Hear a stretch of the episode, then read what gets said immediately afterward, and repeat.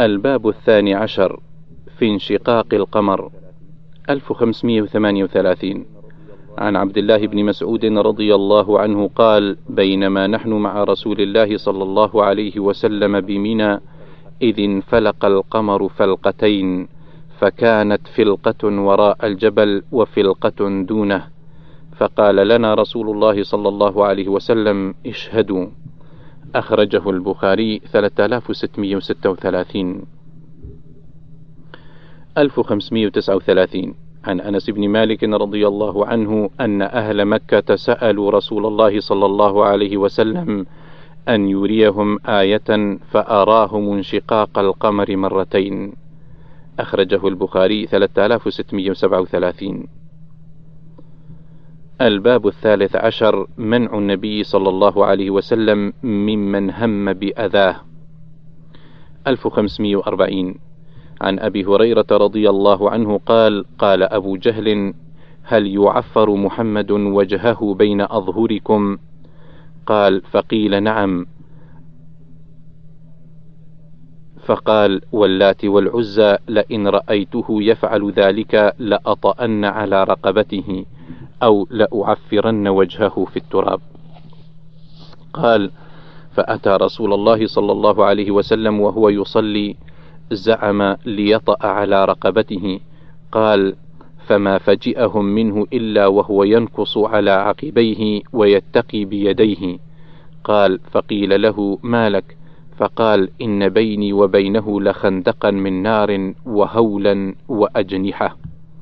فقال رسول الله صلى الله عليه وسلم لو دنا مني لاختطفته الملائكة عضوا عضوا. قال فأنزل الله عز وجل لا ندري في حديث أبي هريرة أو بشيء بلغه كلا إن الإنسان ليطغى أن رآه استغنى إن إلى ربك الرجعى أرأيت الذي ينهى عبدا إذا صلى؟ أرأيت إن كان على الهدى أو أمر بالتقوى؟ أرأيت إن كذب وتولى؟ يعني أبا جهل ألم يعلم بأن الله يرى؟ كلا لئن لم ينتهي لنسفعا بالناصية ناصية كاذبة خاطئة فليدع نادية سندع الزبانية كلا لا تطعه. وفي رواية قال وأمره بما أمره به. في رواية فليدع ناديه يعني قومه. الباب الرابع عشر منع النبي صلى الله عليه وسلم ممن أراد قتله. 1541 عن جابر بن عبد الله رضي الله عنهما قال غزونا مع رسول الله صلى الله عليه وسلم غزوة قبل نجد. فأدركنا رسول الله صلى الله عليه وسلم في واد كثير العضاه. فنزل رسول الله صلى الله عليه وسلم تحت شجرة فعلق سيفه بغصن من أغصانها. قال وتفرق الناس في الوادي يستظلون بالشجر. قال فقال رسول الله صلى الله عليه وسلم إن رجلا أتاني وأنا نائم فأخذ السيف فاستيقظت وهو قائم على رأسي. فلم أشعر إلا والسيف صلتا في يده فقال لي من يمنعك مني؟ قال قلت الله. ثم قال في الثانية من يمنعك مني؟ قال قلت الله. قال فشام السيف فها هو جالس. ثم لم يعرض له رسول الله صلى الله عليه وسلم. أخرجه البخاري 4139 الباب الخامس عشر في السم وأكل الشاة المسمومة. 1542 عن أنس رضي الله عنه أن امرأة يهودية أتت رسول الله صلى الله عليه وسلم بشاة مسمومة فأكل منها فجيء بها إلى رسول الله صلى الله عليه وسلم فسألها عن ذلك فقالت أردت لأقتلك. قال ما كان الله ليسلطك على ذلك؟ قال أو قال علي. قال قالوا ألا نقتلها؟ قال لا. قال فما زلت أعرفها في لهوات رسول الله صلى الله عليه وسلم. أخرجه البخاري 2617 الباب السادس عشر في إصابة النبي صلى الله عليه وسلم في الخرص 1543 عن أبي حميد رضي الله عنه قال خرجنا مع رسول الله صلى الله عليه وسلم غزوة تبوك فأتينا وادي القرى على حديقة لامرأة فقال رسول الله صلى الله عليه وسلم اخر اخرصوها فخرصناها وخرصها رسول الله صلى الله عليه وسلم عشرة أوسق وقال أحصيها حتى نرجع إليك إن شاء الله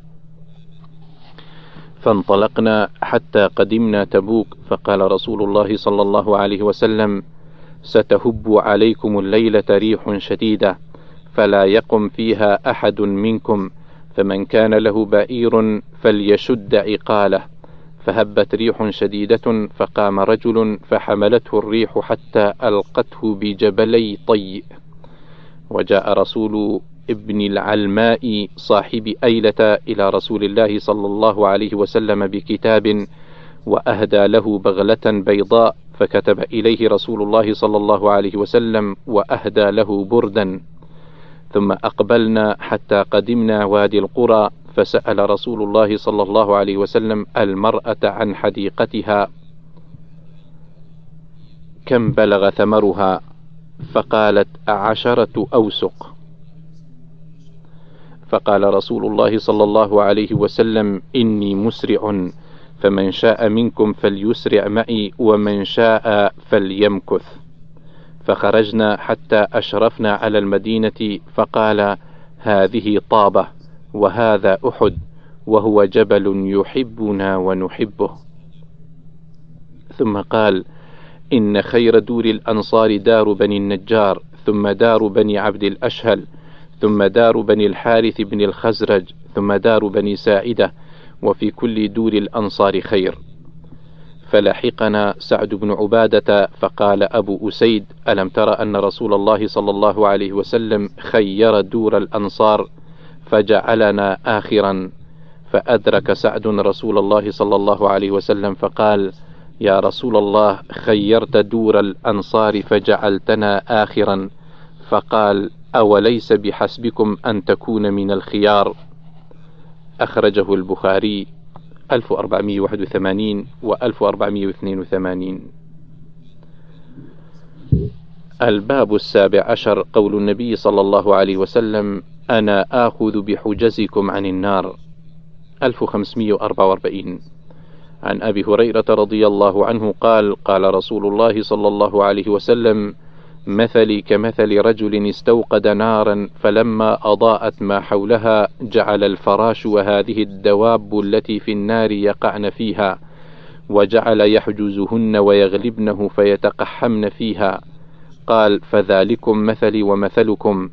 أنا آخذ بحجزكم عن النار هلم عن النار هلم عن النار فتغلبوني وتقحمون فيها. أخرجه البخاري 6483 الباب الثامن عشر كان النبي صلى الله عليه وسلم أعلمهم بالله وأشدهم له خشية. 1545 عن عائشة رضي الله عنها قالت: رخص رسول الله صلى الله عليه وسلم في أمر فتنزه عنه ناس من الناس فبلغ ذلك النبي صلى الله عليه وسلم فغضب حتى بان الغضب في وجهه ثم قال: ما بال أقوام يرغبون عما رخص لي فيه. فوالله لأنا أعلمهم بالله وأشدهم له خشية. أخرجه البخاري 6101 الباب التاسع عشر بعد النبي صلى الله عليه وسلم من الآثام وقيامه لمحارم الله تعالى. 1546 عن عائشة رضي الله عنها زوج النبي صلى الله عليه وسلم أنها قالت: ما خير رسول الله صلى الله عليه وسلم بين أمرين إلا أخذ أيسرهما ما لم يكن إثما فإن كان إثما كان أبعد الناس منه. وما انتقم رسول الله صلى الله عليه وسلم لنفسه إلا أن تنتهك حرمة الله عز وجل.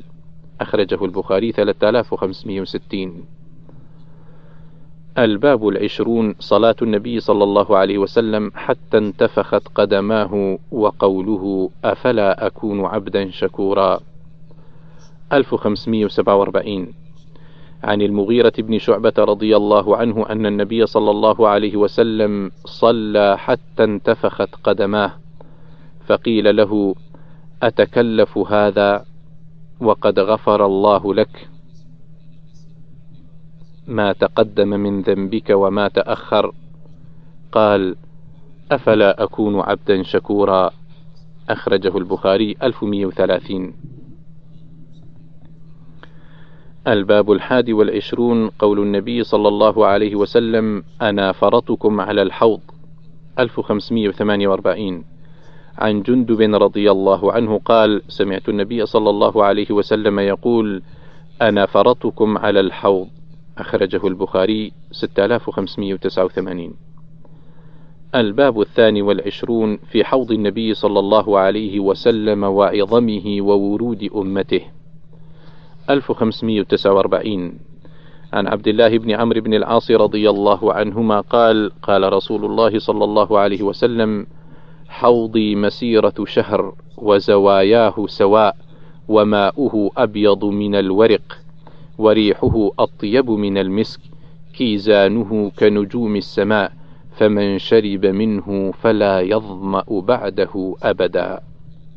قال وقالت أسماء بنت أبي بكر رضي الله عنهما قال رسول الله صلى الله عليه وسلم إني على الحوض حتى أنظر من يرد علي منكم وسيؤخذ أناس دوني فأقول يا ربي مني ومن أمتي. فيقال أما شعرت ما عملوا بعدك والله ما برحوا بعدك يرجعون على أعقابهم.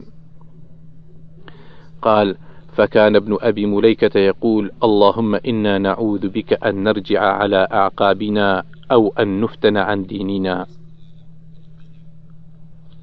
أخرجه البخاري 6579 و 6593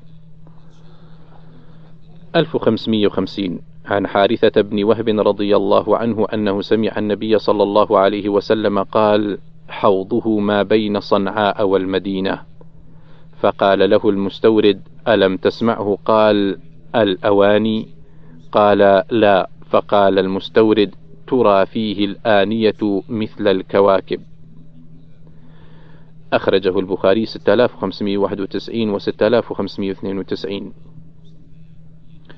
1551 عن ابن عمر رضي الله عنهما عن النبي صلى الله عليه وسلم قال إن أمامكم حوضا كما بين جرباء وأذرح.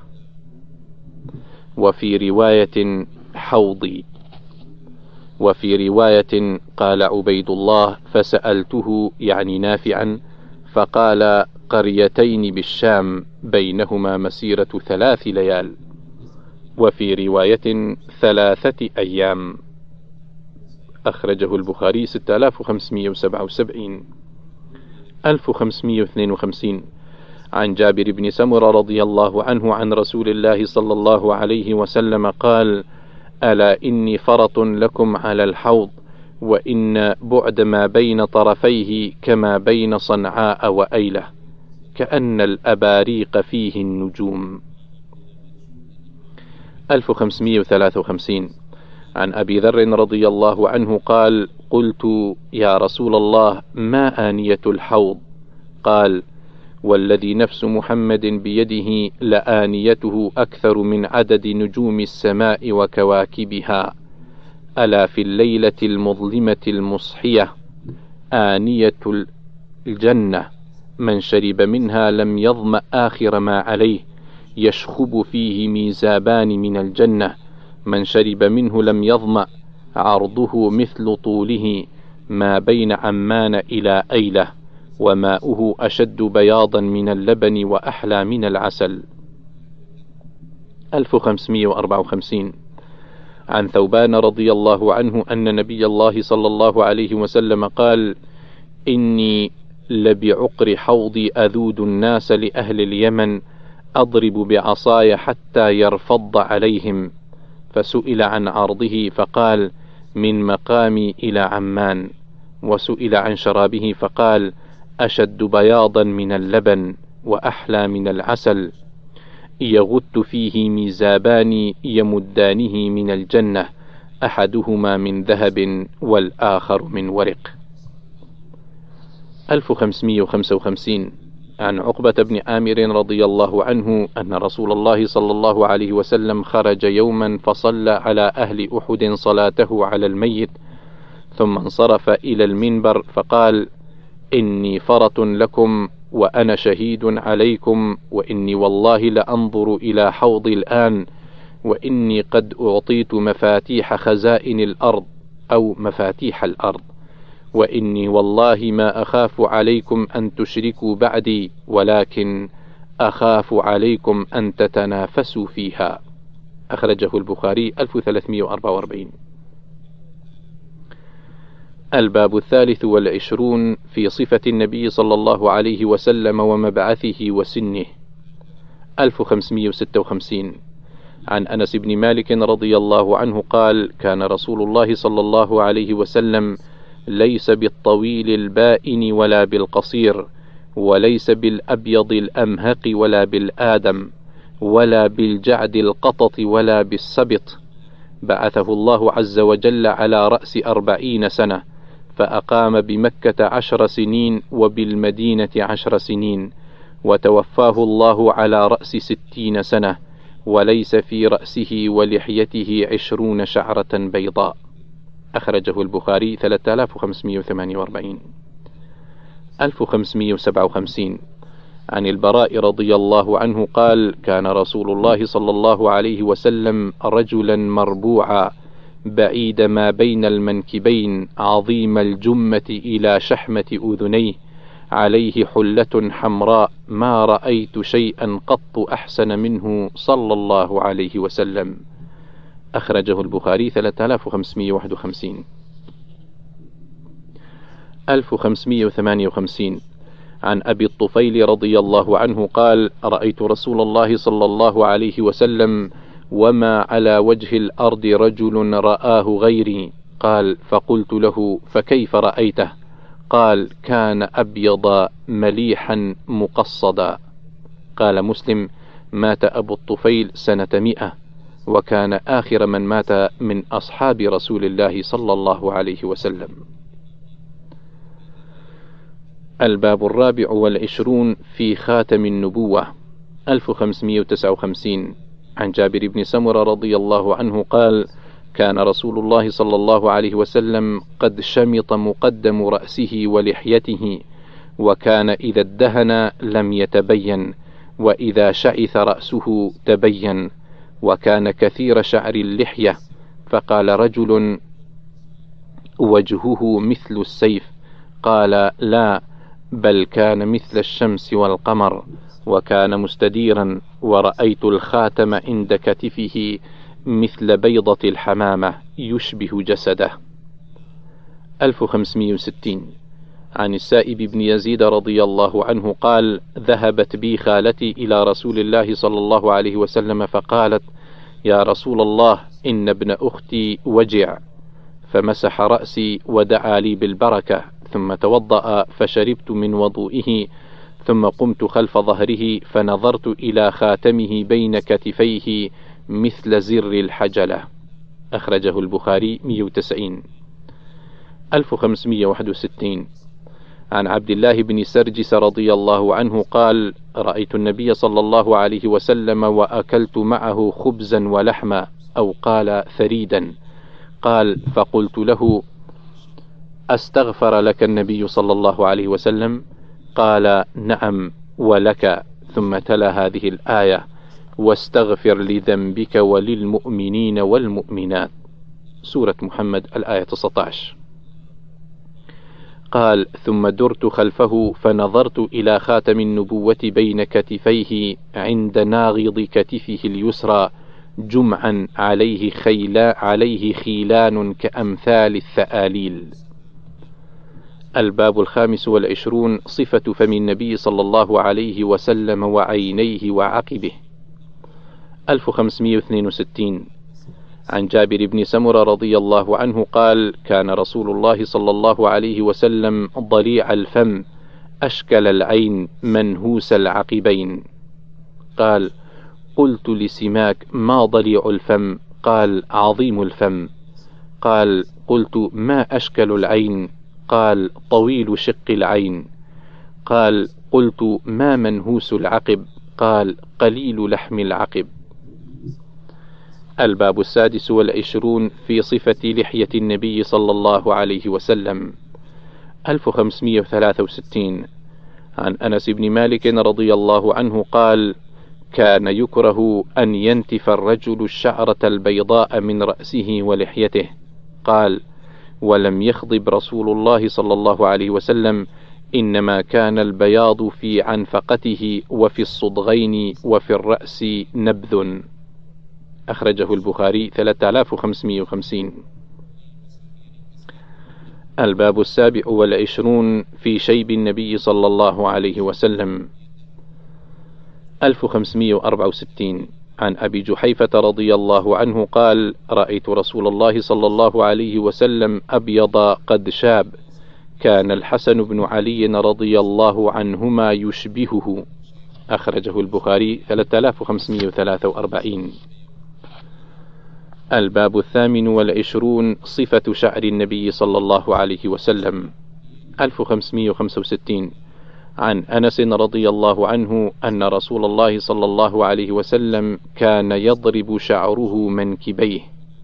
أخرجه البخاري 5903 و 5904 و 5905 1566 عن أنس رضي الله عنه قال كان شعر رسول الله صلى الله عليه وسلم إلى أنصاف أذنيه. أخرجه البخاري 5903 و 5904 و 5905 الباب التاسع والعشرون في سدل النبي صلى الله عليه وسلم شعره وفرقه. 1567 عن ابن عباس رضي الله عنهما قال كان أهل الكتاب يسدلون أشعارهم وكان المشركون يفرقون رؤوسهم وكان رسول الله صلى الله عليه وسلم يحب موافقة أهل الكتاب فيما لم يؤمر به. فسدل رسول الله صلى الله عليه وسلم ناصيته ثم فرق بعد. أخرجه البخاري 3558 الباب الثلاثون في تبسم رسول الله صلى الله عليه وسلم. فيه حديث جابر بن سمرة وقد تقدم في كتاب الصلاة بل هو عن أنس برقم 280 الباب الحادي والثلاثون كان النبي صلى الله عليه وسلم أشد حياء من العذراء في خدرها 1568 عن أبي سعيد الخدري رضي الله عنه قال كان رسول الله صلى الله عليه وسلم أشد حياء من العذراء في خدرها وكان إذا كره شيئا عرفناه في وجهه. أخرجه البخاري 3562 الباب الثاني والثلاثون طيب رائحة النبي صلى الله عليه وسلم ولين مسه. 1569 عن أنس بن مالك رضي الله عنه قال كان رسول الله صلى الله عليه وسلم أزهر اللون كأن عرقه اللؤلؤ. إذا مشى تكفأ. وما مسست ديباجة ولا حريرة ألين من كف رسول الله صلى الله عليه وسلم. ولا شممت مسكة ولا عنبرة أطيب من رائحة رسول الله صلى الله عليه وسلم. أخرجه البخاري 3561 1570 عن جابر بن سمر رضي الله عنه قال صليت مع رسول الله صلى الله عليه وسلم صلاة الأولى ثم خرج إلى أهله وخرجت معه فاستقبله ولدان فجعل يمسح خدي أحدهم واحدا واحدا. قال وأما أنا فمسح خدي. قال فوجدت ليده بردا أو ريحا كأنما أخرجها من جؤنة عطار. الباب الثالث والثلاثون عرق النبي صلى الله عليه وسلم في البرد حين يأتيه الوحي. 1571 عن عائشة رضي الله عنها قالت إن كان لينزل على رسول الله صلى الله عليه وسلم في الغداة الباردة ثم تفيض جبهته عرقا. أخرجه البخاري اثنين. 1572 عن عائشة رضي الله عنها أن الحارث بن هشام سأل النبي صلى الله عليه وسلم كيف يأتيك الوحي؟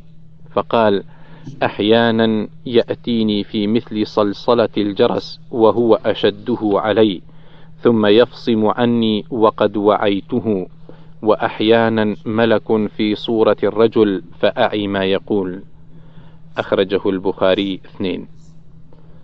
الباب الرابع والثلاثون طيب عرق النبي صلى الله عليه وسلم 1573 عن أنس رضي الله عنه قال دخل علينا النبي صلى الله عليه وسلم فقال فقال عندنا فعرق وجاءت أمي بقارورة فجعلت تسلت العرق فيها فاستيقظ النبي صلى الله عليه وسلم فقال يا أم سليم ما هذا الذي تصنعين؟ قالت هذا عرقك نجعله في طيبنا وهو من أطيب الطيب. أخرجه البخاري 6281 الباب الخامس والثلاثون التبرك من عرق النبي صلى الله عليه وسلم. 1574 عن أنس بن مالك رضي الله عنه قال كان النبي صلى الله عليه وسلم يدخل بيت أم سليم فينام على فراشها وليست فيه. قال فجاء ذات يوم فنام على فراشها فأتيت فقيل لها هذا النبي صلى الله عليه وسلم نام في بيتك على فراشك. قال فجاءت وقد عرق واستنقع عرقه على قطعة أديم على الفراش. ففتحت عتيدتها فجعلت تنشف ذلك العرق فتعصره في قواريرها. ففزع النبي صلى الله عليه وسلم فقال ما تصنعين يا أم سليم؟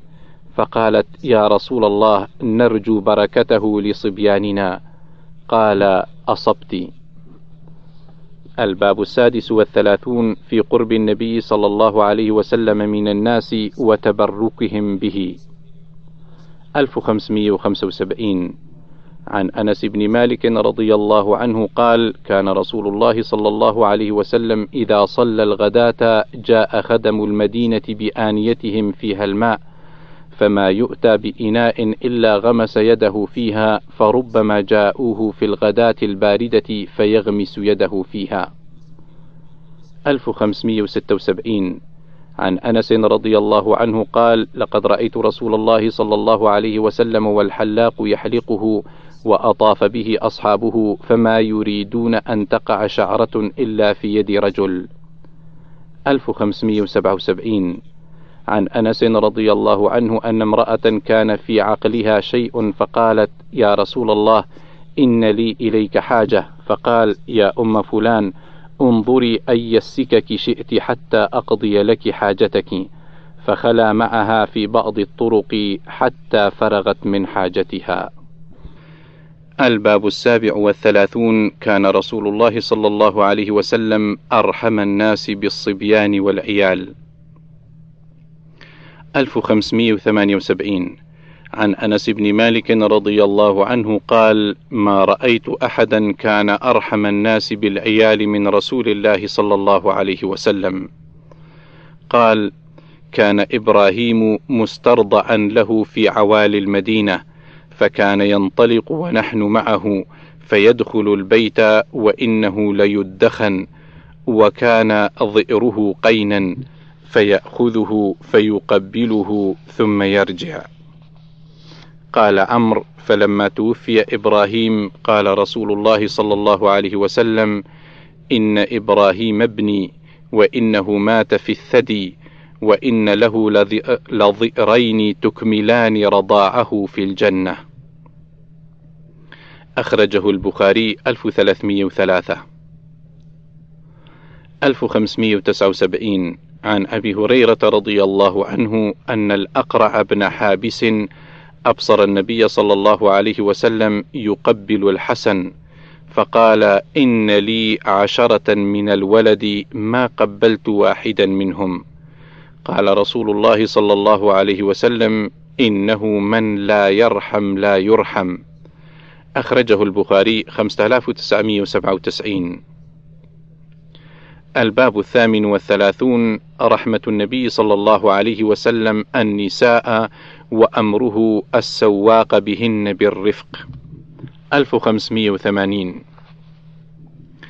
عن أنس رضي الله عنه قال كان رسول الله صلى الله عليه وسلم في بعض أسفاره وغلام أسود يقال له أنجشة يحدو.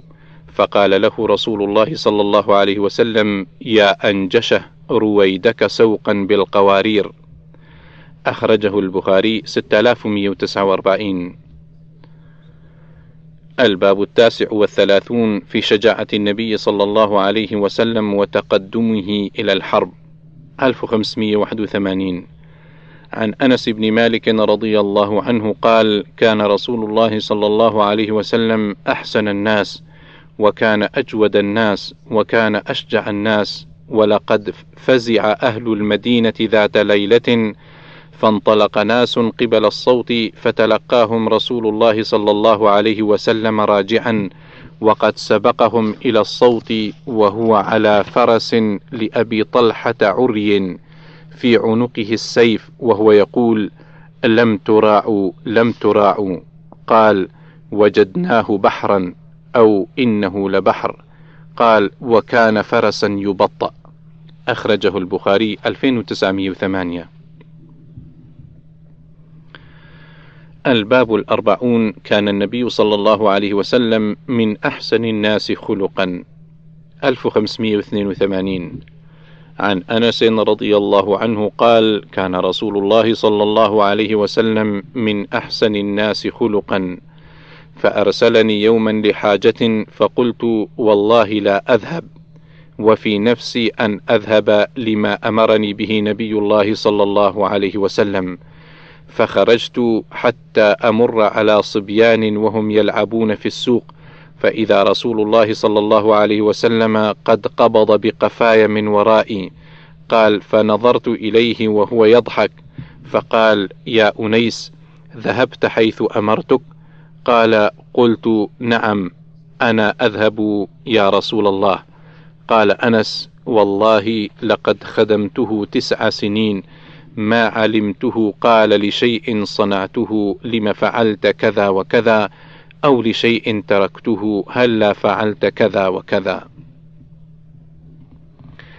الباب الحادي والأربعون صفة حديث النبي صلى الله عليه وسلم 1583 عن عروة بن الزبير قال كان أبو هريرة يحدث ويقول اسمعي يا ربة الحجرة اسمعي يا ربة الحجرة. وعائشة رضوان الله عليها تصلي فلما قضت صلاتها قالت لعروة ألا تسمع إلى هذا ومقالته آنفا؟ إنما كان النبي صلى الله عليه وسلم يحدث حديثا لو عده العاد لأحصاه. الباب الثاني والأربعون كان رسول الله صلى الله عليه وسلم يتخولنا بالموعظة. 1584 عن شقيق أبي وائل قال كان عبد الله يذكرنا كل يوم خميس. فقال له رجل يا أبا عبد الرحمن إنا نحب حديثك ونشتهيه. ولوددنا أنك حدثتنا كل يوم. فقال ما يمنعني أن أحدثكم إلا كراهية أن أملكم. إن رسول الله صلى الله عليه وسلم كان يتخولنا بالموعظة في الأيام كراهية السآمة علينا. أخرجه البخاري سبعين. الباب الثالث والأربعون كان النبي صلى الله عليه وسلم أجود الناس بالخير. 1585 عن ابن عباس رضي الله عنهما قال كان رسول الله صلى الله عليه وسلم أجود الناس بالخير وكان أجود ما يكون في شهر رمضان. إن جبريل عليه السلام كان يلقاه في كل سنة في رمضان حتى ينسلخ. فيعرض عليه رسول الله صلى الله عليه وسلم القرآن فإذا لقيه جبريل كان رسول الله صلى الله عليه وسلم أجود بالخير من الريح المرسلة. أخرجه البخاري ستة. الباب الرابع والأربعون ما سئل النبي صلى الله عليه وسلم شيئا قط فقال لا. 1586 عن جابر بن عبد الله رضي الله عنهما قال ما سئل رسول الله صلى الله عليه وسلم شيئا قط فقال لا أخرجه البخاري 6034 1587 عن أنس رضي الله عنه أن رجلا سأل النبي صلى الله عليه وسلم غنما بين جبلين فأعطاه إياه. فأتى قومه فقال أي قوم أسلموا. فوالله إن محمدا صلى الله عليه وسلم ليعطي عطاء ما يخاف الفقر. فقال أنس إن كان الرجل ليسلم ما يريد إلا الدنيا فما يسلم حتى يكون الإسلام أحب إليه من الدنيا وما عليها. الباب الخامس والأربعون في عطاء النبي صلى الله عليه وسلم وعظمه وكثرته. 1588 عن ابن شهاب قال غزا رسول الله صلى الله عليه وسلم غزوة الفتح فتح مكة ثم خرج صلى الله عليه وسلم بمن معه من المسلمين فاقتتلوا بحنين فنصر الله دينه والمسلمين وأعطى رسول الله صلى الله عليه وسلم يومئذ صفوان بن أمية مئة من النعم ثم مئة ثم مئة. قال ابن شهاب حدثني سعيد بن المسيب أن صفوان قال والله لقد أعطاني رسول الله صلى الله عليه وسلم ما أعطاني وإنه لأبغض الناس إلي فما برح يعطيني حتى إنه لأحب الناس إلي. الباب السادس والأربعون في عداته صلى الله عليه وسلم. 1589 عن جابر بن عبد الله رضي الله عنهما قال قال رسول الله صلى الله عليه وسلم لو قد جاءنا مال البحرين لقد أعطيتك هكذا وهكذا وهكذا. وقال بيديه جميعا. فقبض النبي صلى الله عليه وسلم قبل أن يجيء مال البحرين فقدم على أبي بكر رضي الله عنه بعده فأمر مناديا فنادى من كانت له على النبي صلى الله عليه وسلم أعدة أو دين فليأتي. فقم فقمت فقلت إن النبي صلى الله عليه وسلم قال لو قد جاءنا مال البحرين أعطيتك هكذا وهكذا وهكذا. فحثى أبو بكر رضي الله عنه مرة ثم قال لي عدها فعددتها فإذا هي خمسمائة فقال خذ مثليها. أخرجه البخاري 2296 الباب السابع والأربعون في عدد أسماء النبي صلى الله عليه وسلم. 1590 عن جبير بن مطعم رضي الله عنه أن رسول الله صلى الله عليه وسلم قال: إن لي أسماء أنا محمد وأنا أحمد وأنا الماحي الذي يمحو الله بي الكفر وأنا الحاشر الذي يحشر الناس على قدمي وأنا العاقب الذي ليس بعده أحد. وقد سماه الله رؤوفا رحيما. أخرجه البخاري 3532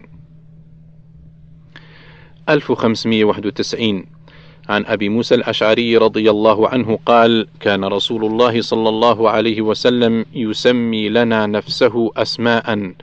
فقال أنا محمد وأحمد والمقفي والحاشر ونبي التوبة ونبي الرحمة. الباب الثامن والأربعون كم أقام النبي صلى الله عليه وسلم بمكة والمدينة. 1592 عن ابن عباس رضي الله عنهما قال أقام رسول الله صلى الله عليه وسلم بمكة ثلاث عشرة سنة يوحى إليه وبالمدينة عشرا ومات وهو ابن ثلاث وستين سنة. أخرجه البخاري 3902 و 3903 1593 عن ابن عباس رضي الله عنهما قال أقام رسول الله صلى الله عليه وسلم بمكة خمس عشرة سنة يسمع الصوت ويرى الضوء سبع سنين ولا يرى شيئا وثمان سنين يوحى إليه وأقام بالمدينة عشرا. أخرجه البخاري 3902 و 3903 الباب التاسع والأربعون كم سن النبي صلى الله عليه وسلم يوم قبض؟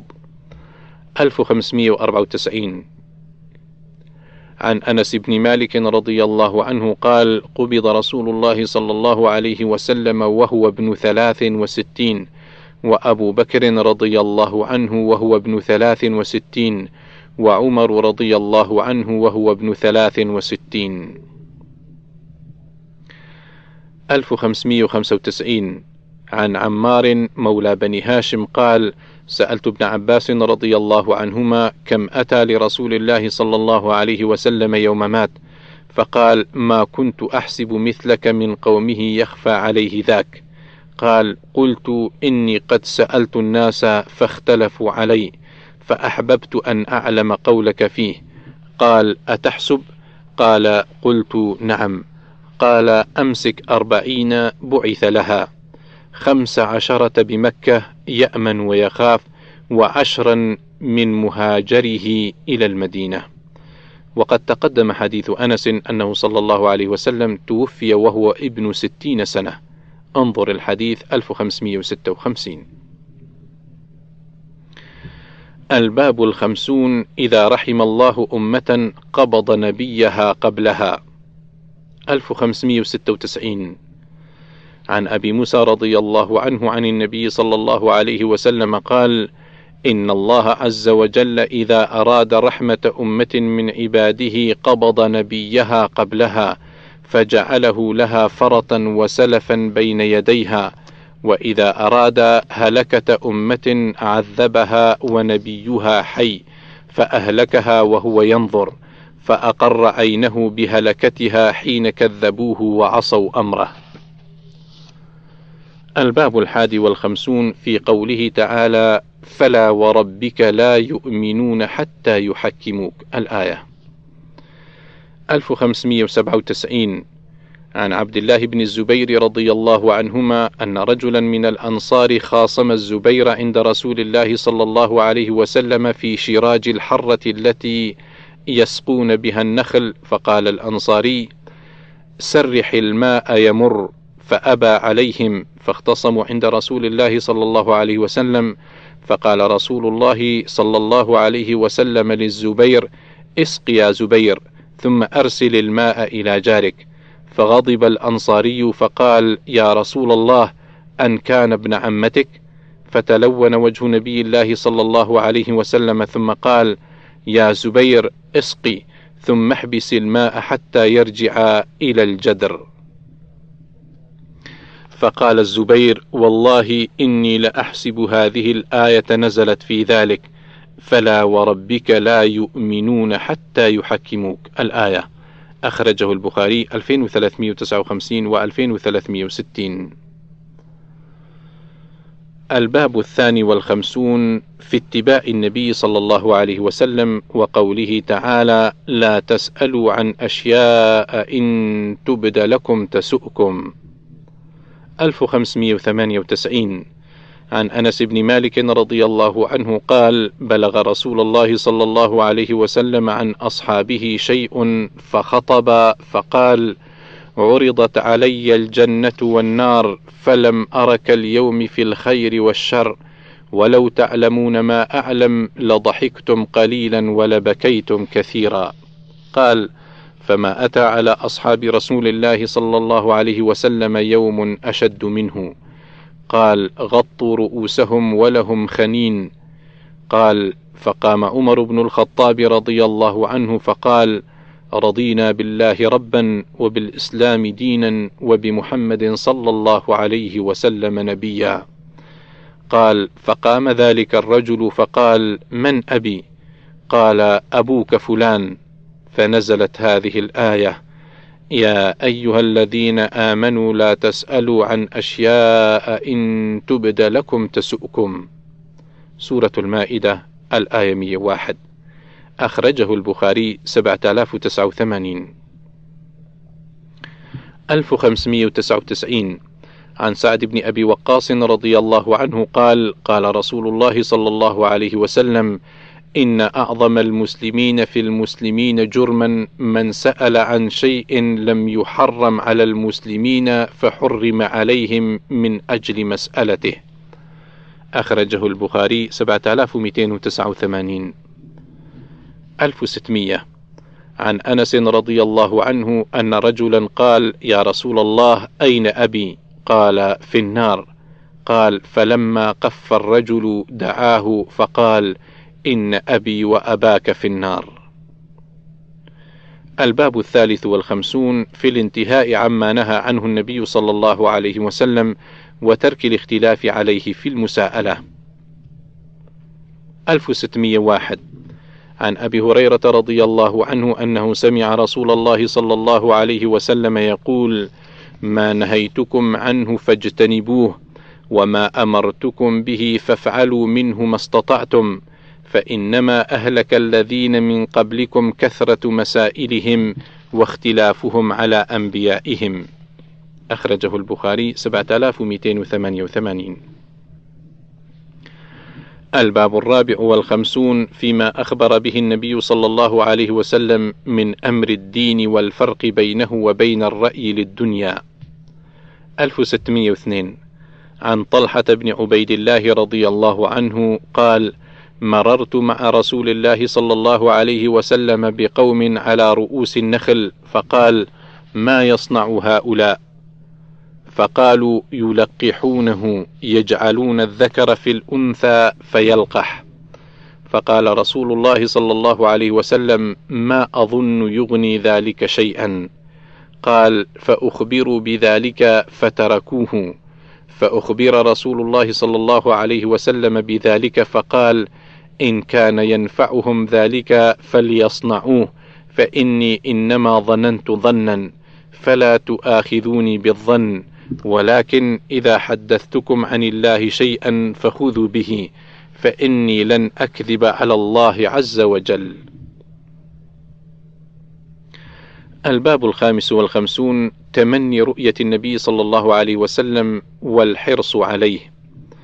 1603 عن أبي هريرة رضي الله عنه قال: قال رسول الله صلى الله عليه وسلم: والذي نفس محمد بيده ليأتين على أحدكم يوم ولا يراني ثم لأن يراني أحب إليه من أهله وماله معهم. قال أبو إسحاق يعني ابن محمد بن سفيان المعنى فيه عندي لأن يراني معهم أحب إليه من أهله وماله ثم لا يراني وهو عندي مقدم مؤخر. أخرجه البخاري 3587 الباب السادس والخمسون في من يود رؤية النبي صلى الله عليه وسلم بأهله وماله. 1604 عن أبي هريرة رضي الله عنه أن رسول الله صلى الله عليه وسلم قال: من أشد أمتي لي حبا ناس يكونون بعدي يود أحدهم لو رآني بأهله وماله.